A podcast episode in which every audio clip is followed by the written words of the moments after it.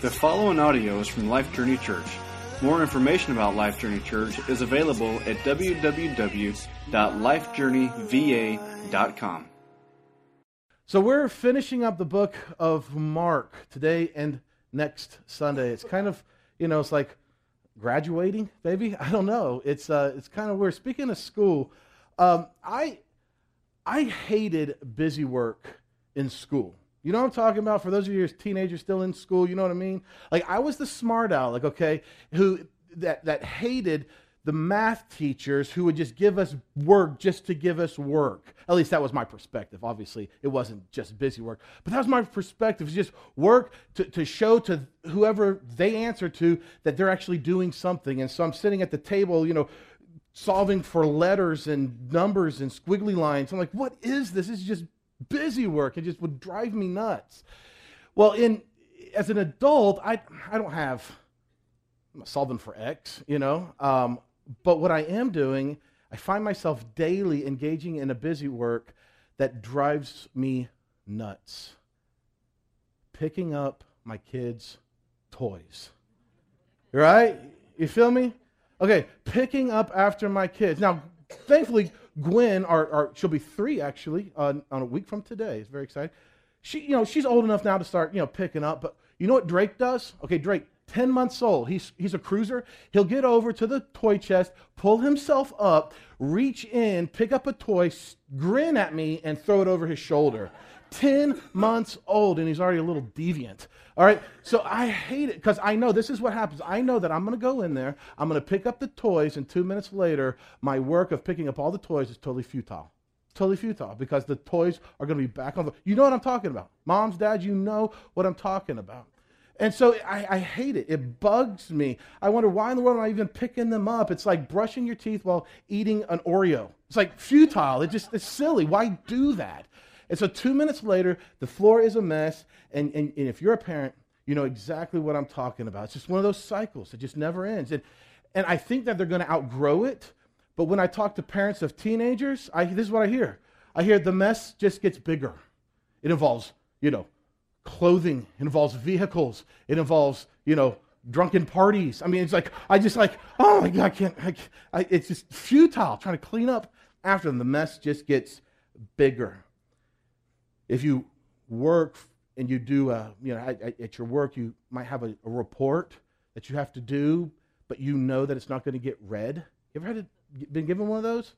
Like, you know it's not going to be read. You know that this, these hours you're going to spend on this report is futile because it's just going to sit in somebody's inbox and never even be read. You ever send an, a long email to somebody and they never respond back? And you're like, man, I spent like an hour typing that email and it didn't even get a response. Just a futile message.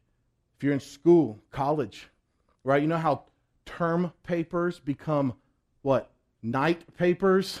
Because you spent, you know, you've wasted so much of your time you know, of the semester where you should have been working on the paper, but then all of a sudden it gets the night before and you know that your professor who has, you know, 100 other students in that class and they've got five classes, grades are due the next day, you know they're not going to read it. You know they're not going to read it, at least word for word. But yet you have to do it. That futile work. It's frustrating. It's frustrating.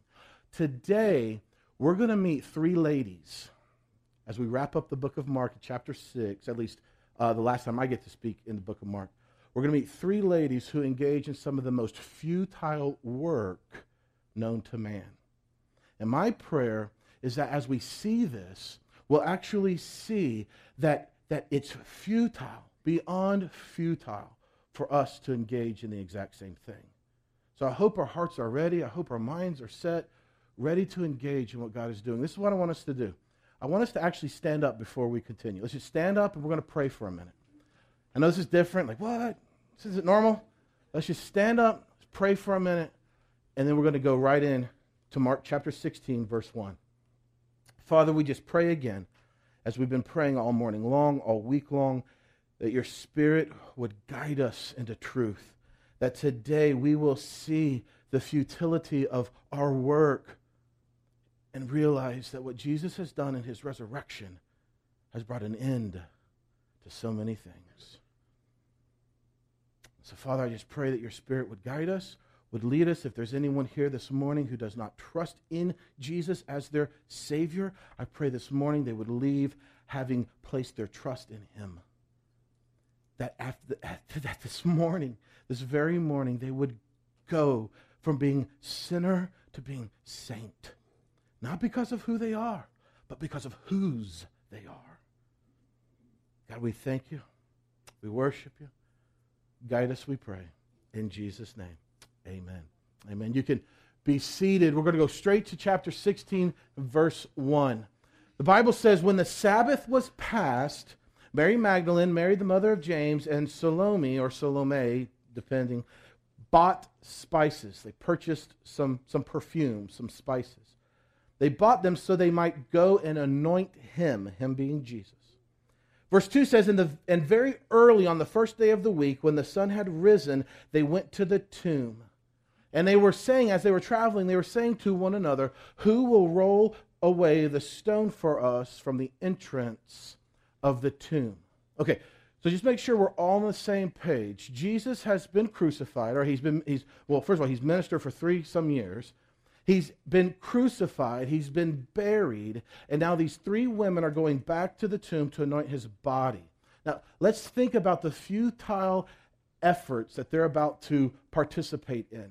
They are attempting to cover the stench, and, and I apologize if this is a little like this, but they're, they're, they're, they're attempting to cover the stench of Jesus' rotting corpse with spices.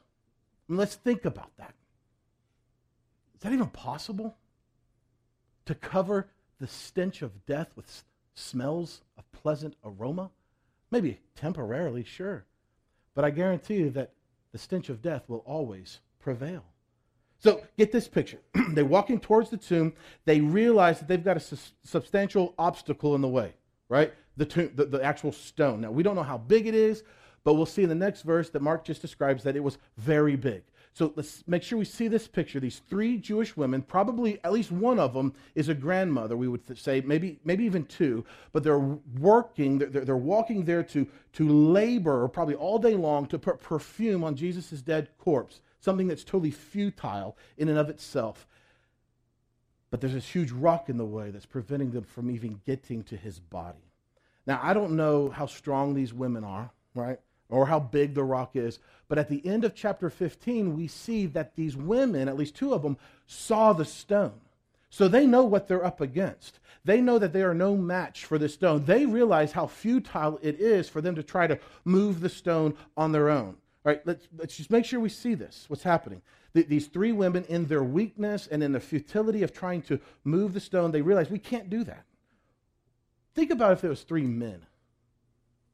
I know it's not, but if it was three men walking to the tomb that day, do you think those three men would have realized in humility that that stone would be too heavy for them to lift? I see head shaking. No, you're exactly right. I'll tell you exactly what those three men would have done because I'm a guy. Those three guys, this is what they would have done. They would have, on the way, they would have strategized exactly how they were going to roll that stone away. They would develop some sort of scheme using a fulcrum and a lever and some sort of mathematics that Walt didn't come up with, uh, and something that they learned on MacGyver. And, and they would have got there and, and they would have tried and tried and tried to get the stone to roll away in their own effort. But then realizing they couldn't, they would resort to what? Just brute strength. They'd pull out their back. They'd be laying in their self pity and not able to walk back to town. And their wives would eventually show up and say, Why didn't you just do it the way I told you to do it? Right? I mean, that's what would have happened if it was men, right? And so here's why it wasn't men. This is so awesome. It was these wise women who understand the limitations of their physical strength. That's so important. We're going to come back to that in a minute. These three women understand the limitations of their physical strength. Men, men have been too, too stubborn to get this. We'll come back to this. Verse 4 says, And looking up, they, the women, saw that the stone had been rolled back. It was very large. So they finally get there, and their fear of not being able to move the stone was relieved by the fact the stone was, was gone. And Mark explains, explains here it's, it's very large. And, and we, again, don't know exactly how big that is, but it's way too big for them to have moved on themselves. So God rolled the stone away and doing, and we read that in the other gospels specifically, but God does this work of rolling away the stone, the stone that the ladies knew was futile to even attempt. but this is strange because they know it's futile to even attempt to try to roll the stone away, but they don't understand the futility of trying to cover the stench of Jesus' rotting corpse with spices. So, verse 5 says, Entering into the tomb, they saw a young man sitting on the right side. And, and again, in other gospels, we know definitely that that's an angel, but he's sitting on the right side, dressed in a white robe, and they were alarmed. Now, I want us to, again, try to get ourselves into the picture of what's happening here. I love trying to, like, put my feet in the first century and seeing this thing happen. This word alarmed is kind of alarming, okay? Alarmed. This is probably one of the, the biggest understatements that we've come across in the book of Mark. Alarmed. I mean, these three women are carrying spices to anoint Jesus' dead corpse. Again, something that's totally futile. They're too weak to roll away the stone. They get there, the stone is gone, and there is an angel who has stepped across from the unseen realm into the seen realm, sitting in the very spot that at least two of these women in Mark, in Mark 15 saw Joseph put Jesus' body. Alarmed, I think, is quite a bit of an understatement. I mean, I'm alarmed at night if the wind blows really heavy and I'm worried about whether or not a shingle is going to fall off the roof, right? I'm alarmed if I get a last minute call from a volunteer and they're like, hey, I can't show up to serve and we've got to scramble to put some things together. I'm alarmed if I have a hankering for Chick fil A and I start driving to Chick fil A and I realize that it's a Sunday, right? I hate that, right? So, so listen, these women are seeing an angel and the, they see the absence of Jesus, their Lord. His body is gone. This word that Mark used is much more powerful than the English idea of alarmed. The word that Mark literally writes is the idea of they were struck with terror. It's like as if terror itself had become a baseball bat and someone had knocked them upside the head. Terror had struck them. And the angel said, Do not be alarmed. Same word, do not be struck with terror. Good luck. Right? I mean, there's an angel there. Jesus' body is gone. Terror has, has invaded them. I mean, think what's going through their mind besides a two by four of terror. What's going through their heads? I mean, the Gospel of John even tells us that Several of the women run around asking, Hey, where did you move his body to? Maybe his body's just moved somewhere else, and they're frantically looking for his body and where else they moved him to. So these women are scared, they're struck with terror, but the angel explains why there's no reason to be struck with terror. Look in the rest of verse 6. You seek Jesus of Nazareth who was crucified. Let's just stop there for a second. I love that. I love that. Who was crucified. Jesus of Nazareth, the one who was suspended between heaven and earth and suffered on a Roman cross the most agonizing death that had been invented to that point. You are seeking someone who was dead. You are seeking someone whose life you saw drain from his very body. You're seeking the one who gave up his spirit and in so doing saved his people from their sins. You are seeking Jesus of Nazareth, who was crucified, but keep reading. He is risen. He is not here. See the place where they laid him. He's risen. That which was dead is now alive. That which was lifeless now is full of life. But how can this be? I mean, come on, really? Well, I mean, we're in the 21st century. We know that this is just impossible, completely impossible for something that's dead to become alive. Yes, it is. With man, all things are impossible. But with God, all things are possible. And so he says, like, as evidence, he says, look, look at the place where they laid him. he knew that they wouldn't just believe the word. Hey, he's risen. They said, look, investigate for yourself. And so they saw the place that he used to lie. They saw him being laid there three days earlier, but he is not there. And verse 7, the angel continues to say, But go and tell his disciples and Peter that he is going before you to Galilee. There you will see him just as he told you. Just as he told you. Ever been told by somebody, you know this is going, right? I told you so. Right? Man, I hate that. I hate being said, I told you so. I hate being told, I told you so.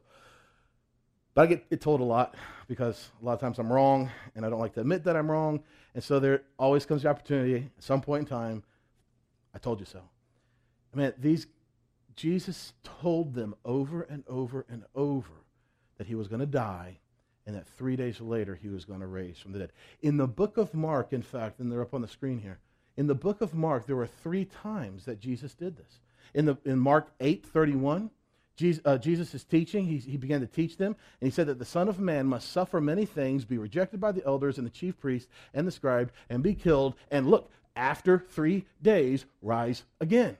Okay, that's one time. Mark 9:31. One chapter later, for he was teaching his disciples again, saying to them, The Son of Man, talking about himself, is going to be delivered into the hands of men, and they will kill him. And when he is killed, after three days, he will rise. Okay? Two times. Two times not enough, apparently. So he does it a third time. Mark chapter 10, verse 33 and 34. See, we are going up to Jerusalem, and the Son of Man will be betrayed over to the chief priests and the scribes, and they will condemn him to death and deliver him over to the Gentiles. He gets even more specific as he gets closer. And he says, They will mock him, they will spit on him, they will flog him, and kill him. And we saw all those things happen. And after three days, he will rise. This is not a surprise. But these women and the disciple, the, the men, the male disciples, they, they, they don't see this. They don't believe this. Jesus has told them over and over. And who knows how many other times he talked about this. Mark just records three times. But it's crystal clear that he's going to die and be raised back to life. And the angel says, just as he told you. Told you so. It's going to happen. But no one saw it. In the last verse here, verse 8, they went out and they fled from the tomb, for trembling and astonishment had seized them. And they said nothing to anyone, for they were afraid. They were afraid. They were scared. They didn't know what was happening. We've talked throughout the book of Mark about how there's so much irony inside of Mark. Okay, so remember back when Jesus would heal somebody and the power of his, his of, of who he is, his deity, the fact that he is the Christ would, would be evident. And Jesus would say things like, hey, don't tell anybody. Remember that? Remember those things would happen? What would those guys go off and do? Tell them. Man, they, they couldn't hold it in. They're like, man, I was blind, but now I see. I was lame, but now I walk. Right? I, I'm telling people. Right? But this time, listen, in the resurrection of Jesus, which was the very vindication of his incarnation. It was the vindication of his ministry, the vindication of his death and of his burial, the biggest thing ever. Paul even says that we preach Christ and even much more his resurrection. So Paul's like, the, the, the, the cross is important, but even much more important is the resurrection. And so, this moment of resurrection, the biggest climax of Jesus' ministry on earth ever, these women don't tell anybody, but they were told to tell people, and they keep silent. There's irony in that. We see a beautiful picture, though, in Acts chapter 2 when they were finally empowered with the Holy Spirit. See that? And now they were bold. And they prayed for boldness and clarity, and the world was turned upside down because of the Spirit of God now indwelt them. But there's another irony that we're going to just camp out on for the rest of our time this morning. And this irony is found in this. These three women worked so hard to get to the tomb in order to make Jesus' dead body smell like it was still alive. Yet when they got there, death was not there. In his resurrection, Jesus actually anoints them and all who would believe with real life and real rest. Now, I'm going to say that again because I know there's a lot. This is what we're going to camp out the remaining of our time this morning. Here's this crazy, awesome irony. These three women, they worked. Let me, let me really emphasize that word. They worked so hard to get to the tomb to anoint the body of Jesus to make it smell like it was still alive. Yet when they got there, death was not there. And in Jesus' resurrection, he actually anoints all who would believe in him with real life and real work. And that's our journey marker today. If you're like, well, journey marker, what's that? This is kind of where we boil everything down into a simple thought. Here's our journey marker today. The resurrection of Jesus brings you real life and real rest. Now, what are we talking about? What do we mean about this? Real life and real rest. Well, uh, let's break these two things down, and then we're going to have some more music and we're going to get out of here. Let, us look at what this means by real life. Jesus' resurrection brings real life. Look, remember these women. These women were there to cover the stench of death. Think about how futile that is. We, we've all smelt at least roadkill, if we haven't smelt like legit rotting corpse, but we've all smelt some. It's, it's how in the world are you ever going to have enough perfume to cover that? It's futile. The only way to cover the stench of death is to remove death. You see that? The only way, it's futile. Any attempt to cover the stench of death is futile. It's like a teenage boy with body odor trying to use cologne instead of taking a shower, right? You laughed because you were, were that teenage boy or you dated him, right? So the beautiful irony is that the spices, oh, this is so cool. The beautiful irony is that the spices that they purchased, that they hauled there, that they were going to spend hours rubbing all over Jesus' dead body, were never used. They were never used. We got to see how important that is. They were never used. His body never saw decay. All of their work of buying spices and then the painstaking labor of rubbing them all over Jesus' corpse never happened because life replaced death, rest replaced work. Listen to me.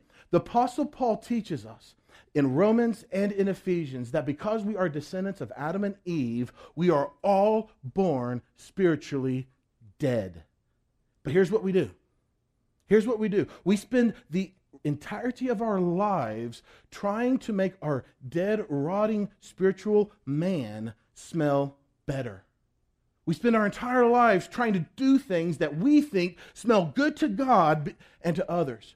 We spend our entire lives trying to avoid things that might make our rotting corpse smell even worse. And so we don't do these things and we do those things to try to make our rotting dead man, inner man, smell better. We try and try our whole lives to cover the stench soaked dead hearts that we're born with with works that we think will make everything okay. The problem is that the heart, the spiritual man in us, is dead at birth. It's a spiritual corpse. And there is no way to make it alive by trying to make it smell better. You see the futility of that. The need is not for a spiritual perfume of good works and the spiritual spices of improved behavior. That's not what we need. We need life. We need life to replace death. We need the life of Jesus to replace the death that we were born with. And that's what the resurrection of Jesus gives you. The old life, it's removed, and a new life is given. Listen, a perfected life is given, a life that you can never, ever add to to make it better. You can never add to the perfected work of Christ with perfumes of good works and spices of behavior modification to make the life of Christ now in you better. It doesn't work. Paul says in Galatians 2 that I have been crucified with Christ. Nevertheless, I live. But it's not I who live, but Christ who lives in me. And the life I now live, I live by faith in the Son of God who loved me and gave himself for me. So because Jesus lives, you who believe in him live. So that's what I mean when I say that the resurrection of Jesus gives us real rest. I mean, real life, excuse me, gives us real life.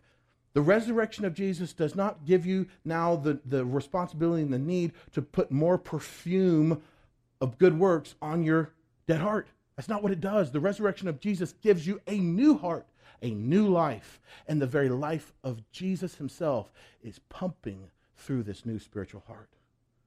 The resurrection of Jesus gives you new life, real life. But let's look at what I mean by real rest. So the resurrection of Jesus brings you real life, but it brings you real rest. Remember the three women. Okay, so that, that was our text today, these three women. They had an entire day's worth of work ahead of them. And it, it would have likely, I mean, this was as soon as the sun came up, they've got these spices in hand, and it probably would have taken them to do a good job all day long to adequately anoint his body. They would have been working with, they got their lunch pail in one hand and their spices in the other hand. They're there to work all day long. I mean, they couldn't even get into the tomb without working. There was a stone that separated them from Jesus that had to be rolled away somehow. But God Himself, as we saw, rolled away the stone and conquered death with life. So listen, how much work was there for these women to do that day? None. None.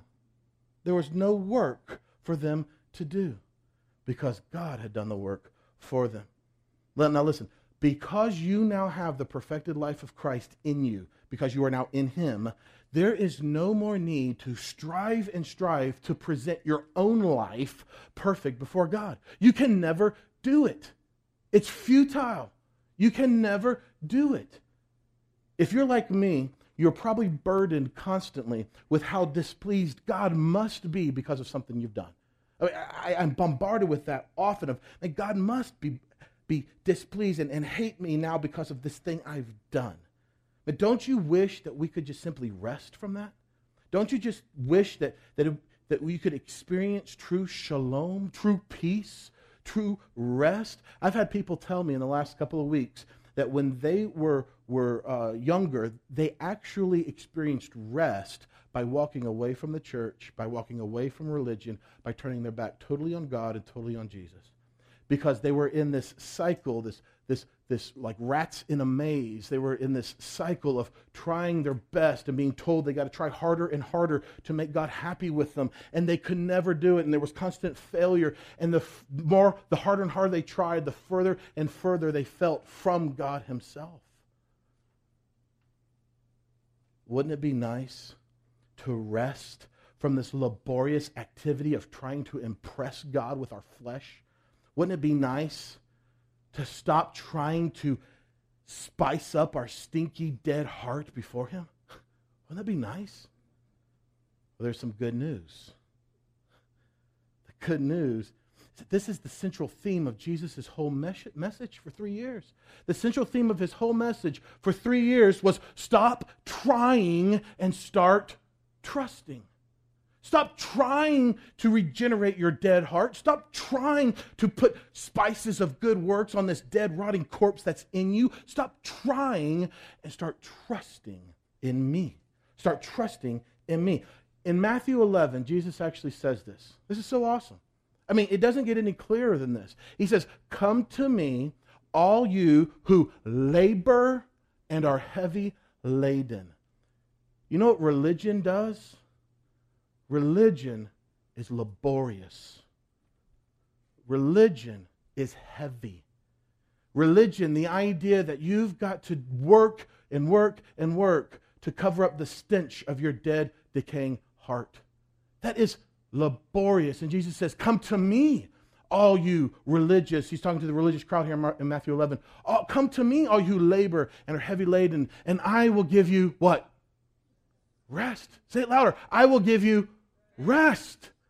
I will give you rest. Take my yoke upon you and learn from me. For I am gentle and lowly in heart, and you will find what? Rest for your souls. Either Jesus is being truthful here or he's lying. Jesus is saying, listen, stop trying and start trusting. Come to me. Come to me. When we are in Christ, we are actually at rest. We are at rest from the working of trying to satisfy the Father because the Father is perfectly satisfied with the Son. Listen, this is a message that needs to be declared as loud as we can because we have friends, families, Romans, countrymen. You know, we have people who are working their can off to try to get God happy with them. And Jesus is saying, stop. Stop trying. Start trusting. Take my yoke. Take, take me. Because my burden is light there is rest. I want us to actually go back to the second verse we looked at today. Mark chapter 16, verse 2. Somebody you shout out, what does Mark say, or this English translation say? When did Jesus raise, rise from the dead? I heard it. So say it louder. First day of the week. Yeah, I mean, we can read, right? The first day of the week. The first day of the week. But does anybody know, all of our Greek scholars out there, does anybody know what Mark literally wrote? Anybody? I didn't until Monday. He literally wrote on the first, listen, of the Sabbaths. Now, let's let that sink in for a second. Jesus rose from the dead on the first of the Sabbaths. And somebody out there tell us, what does Sabbath mean? Rest. Rest. Let this sink in, church. Jesus rose from the dead, listen, on the first day of rest to give whomever would believe in him rest for their weary souls. How awesome is that? Rest, true rest. God says that in the Old Testament, He said, You shall rest from all your labor. And now in the new covenant in Christ, we now rest from all our labor. The very resurrection of Jesus from the dead was the first day of rest. This is now rest. There is now rest from the laborious and never ending task of trying to appease the Father because God the Son has perfectly appeased him on our behalf. The resurrection of Jesus brings real life. It takes away the death and brings life, but it takes away the work and brings real rest. The resurrection of Jesus brings you real life and real rest. It's yours. It's yours for anyone who would believe. God loved the world so much, we know this verse, that he gave his only begotten Son, that if you would simply believe in him, you would have eternal life and consequently eternal rest. But we think that that starts when we die. No. The Bible teaches us that knowing God, believing in him, is the beginning of eternal life. This life, this rest, it doesn't start when you die. It starts when you started trusting in Jesus. When you began trusting in Jesus, this is what happens. The dead heart of, of stone that Ezekiel 36 talks about is literally rolled away. The dead heart of stone is rolled away, and you are given new life. When you begin trusting in Jesus, the very stone tablets of the law which brought condemnation were rolled away, and you are now given rest for your weary souls. I want you to see this very, very clearly.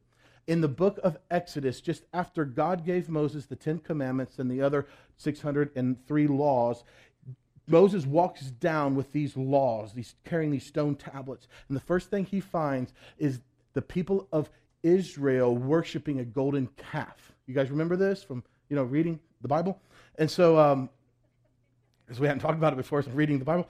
Uh, Moses gets ticked off. He throws the tablets, right? He smashes them. These are lawbreakers. They've broken the very first law of the 613 laws, the very first one on the stone tablets, the first of the Ten Commandments. The Ten Commandments were the ones that were written on stone.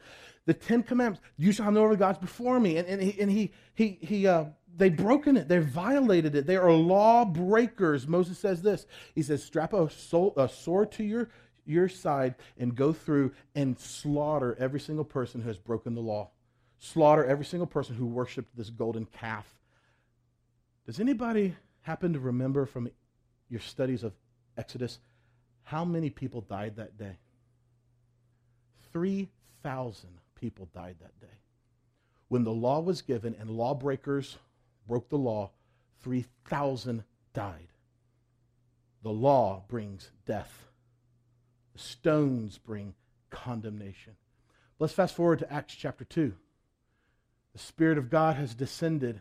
Peter gets up and he preaches the good news that Jesus was, had died, he was buried, he rose from the dead and the spirit of life comes and invades people. People are born again for the first time. These are equal lawbreakers. In fact, these people probably were greater lawbreakers because they'd had the law for generations and they still were breaking it.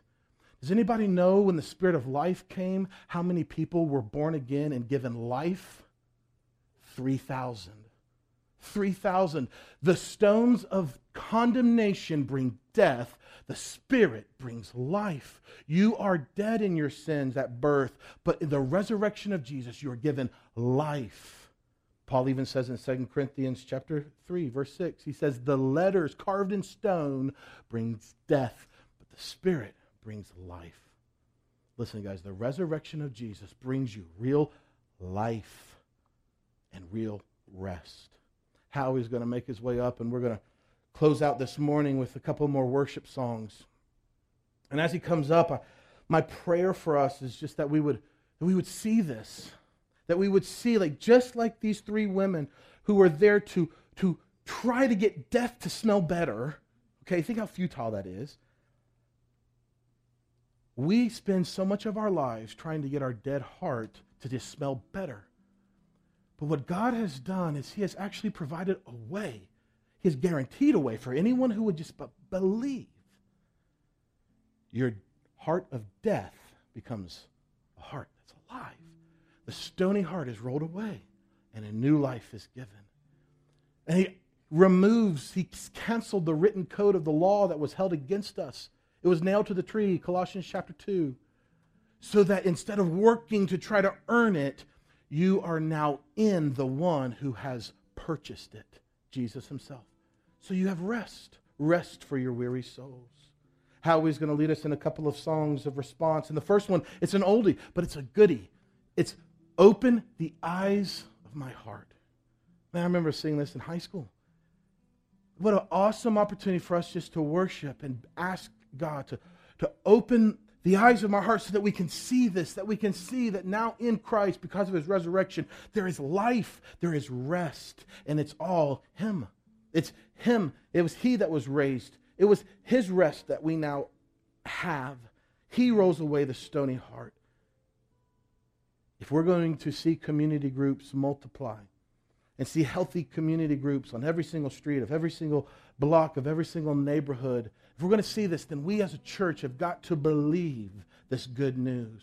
We've got to believe that as Jesus sits rested from his work, we now in him sit rested from any work of our own to try to appease the Father. If we're going to plant churches throughout our region and, and try to transform villages in Guatemala that we're going to be back in this summer, if we're going to try to take the good news of Jesus to the ends of the earth, we have got to understand and believe what the good news really even is. The good news, the gospel is not that he saved you. Now it's your work, it's your turn, your time to work harder to get God more happy with you. That's not the good news. The good news, the gospel, is that Jesus has endured the full wrath of God against your sin, and God is now satisfied because of the work of Jesus. And by believing in Jesus, you now have life. You now have rest. Man, I've learned so much as we've walked through the book of Mark. I hope you have too. But I can't wait to see where God continues to take us and shape us and mold us. But I can guarantee that you know at least one person, at least one person who's given up on church. They've given up on God. They've given up on Jesus because they're tired. They're weary. They're heavy laden with this religious concept that they've got to work to try to get God to love them. They're weary. You know what? It might even be you. It might even be you. You're tired. You're worn out. Listen, give them, give yourself the good news. The good news that because of the resurrection of Jesus, they now have a life. They now have rest in him. I'm going to pray over us, and if anybody would like to talk, Richard and I will be in the back if you want to talk. But and I just want to give us a time of these next two worship songs to just to just thank God, to worship Him, to respond, to reflect upon this life, this rest that we now have. Those women, they didn't do anything that day. Every all their plans were totally canceled. All the labor that they were going to do that day of trying to cover up the stench of death was was wiped off. Their schedule was free. because in Him we have life, in Him we have rest. Father, we thank you for this, this morning. We thank you for this, this word, This word of rest, Hebrews 4 says that the word of rest is sharper than any two edged sword. The word of rest is what actually divides bone from marrow. It actually separates the inner man from the outer man. And this word of rest is what actually converts sinners to saints. Father, help us to believe in this. Believe in this. It's so opposite of our human nature, our human flesh, our human drive, which is to try to work harder. God, help us to rest because when we rest, we don't give up. When we rest, we actually see more things happening through us and in our community because it's now Christ who is living through us instead of us in our own willpower trying to do it. Father, if there's anyone here today who has spent their whole life trying to cover their dead heart with good works, spices, fragrance of life, help them to see that it doesn't work. Help them to see that real life is found only in Jesus, the one who has replaced death with life. Father, we thank you. We pray that you would be made much of in our church now and for always. In Jesus' name, amen. Thank you for listening to this message from Life Journey Church. Feel free to distribute this podcast, but please do not charge for it or alter it in any way. For more information about Life Journey Church, visit us at www.lifejourneyva.com.